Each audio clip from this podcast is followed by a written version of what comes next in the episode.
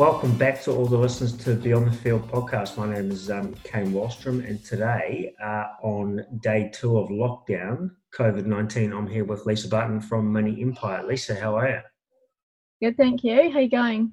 Good. So we're going to follow on actually from yesterday. Uh, yesterday we talked um, about uh, mortgage holidays, but today I want to um, look at other avenues for where clients can actually, or what they can do around their mortgages. So um, if you can't go for, or you don't want to go for a mortgage holiday, or you can't, what are some of the other things that uh, a client can do? So they can actually do look at going interest only for. So most banks at the moment are doing interest only for one year, yep. um, and obviously you just pay the interest during that time. You can, okay. when things get back to normal, you can actually um, go back to principal and interest before the 12 months, depending on your situation. Yeah. Um, the other option is looking at extending your term to reduce your payment. So if you are paying more than the minimum requirement, you can actually reduce that and also extend your term back out to 30 years. Um, yeah, so those are the main things other than the mortgage holiday at the moment. So to strip back the interest only side, you're saying if a client is currently paying principal and interest, they can change that just to pay interest only for 12 months. Is that right? Yeah, that's correct. Okay.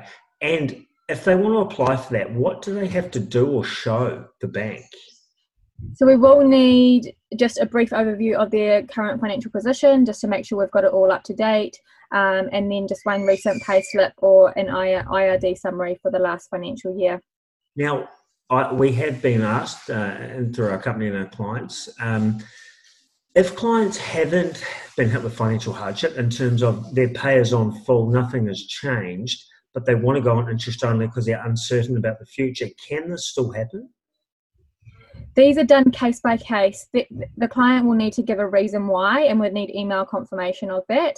Um, so we can look at submitting, but it is case by case. At the moment, the banks are focusing on clients that have been affected by COVID 19. Because outside of COVID, normal banking policy is that if you do want to go from principal and interest to interest only, it's a full app, isn't it? Bank statements, pay everything. Yeah. Yeah, it is a full app. And again, case by case, it depends on the situation. Um, you know, e- even if you are still working, you can potentially go on interest only, but you do need to give a reason why. It needs to be, um, you know, a good enough reason to go on interest only. So we're, we're seeing a, lot more relaxation um, from a responsible lending um, policy from a bank these days. Now, tell me, um, okay, so a client goes on interest only for 12 months. What happens post that? So they revert back to principal and interest, but are they catching up on repayments or how's that looking?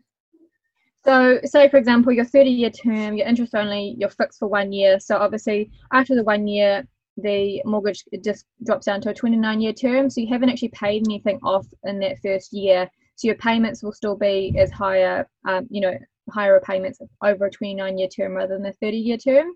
Um, so, then essentially, you'll be start officially paying down the mortgage over a 29 year term.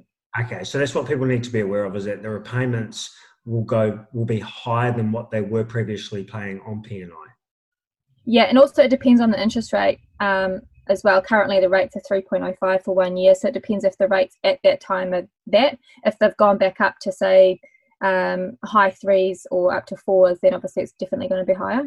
Okay, now let's move on to the second one. You talked around around um, the loan term and extending that. So, uh, if a client uh, has a 28 year term remaining uh, on the mortgage, you're saying that they can push that out to 29 or 30 years, extend that out another two years, uh, which will um, reduce your payments. Is that what you're saying? Yeah, yeah. So the banks are looking at different options and way to help. So obviously, minimizing, or reducing their payments to the minimum, um, and hopefully that will free up some cash flow for the clients. They can, we can look at extending. Some banks will do uh, six months. Some may do even longer. It depends on the client's financial. If they've completely lost their job and they don't know when things we don't know when things are going to settle down so they may do up to a 30 year term for a longer period of time um, okay. but again it's all case by case and it depends on your current situation. Um, obviously everyone is different. There are some people that can work from home. There's some people that have lost their jobs completely and they don't know what's going to happen. Um, so it is case by case. So we, we can't really compare at the moment with with everyone. Everyone's situation is different. So on extending the term what people need to realize is that if they had a mortgage and they took it originally for 30 years and they've paid two years of their mortgage off, so they're down to 28 years.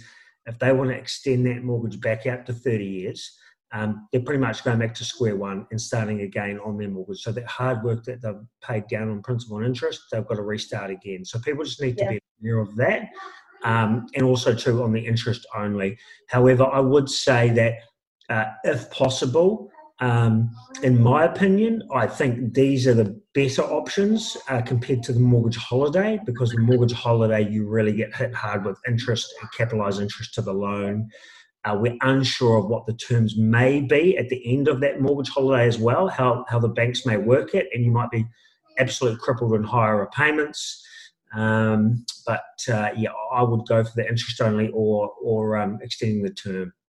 I think also as well, if, if clients have savings, then to try and use that first before looking at these options. Um, if they have an existing flexible revolving facility, try and use that as well. Obviously, that money is already there for you to use, mm. um, and try and use that first before these options if you can. Cool. Hey, uh, Lisa, always a pleasure, and thank you for uh, your expertise. And um, to all the listeners out there, if you have any questions, any concerns, or need some advice, jump on our social media platforms or www.moneyempire.co.nz. But um, here at BTF, we're trying to uh, release every uh, workday a new podcast for you uh, with tips and tricks and maybe a bit of education. So um, get in touch if you need help. Cheers. See ya.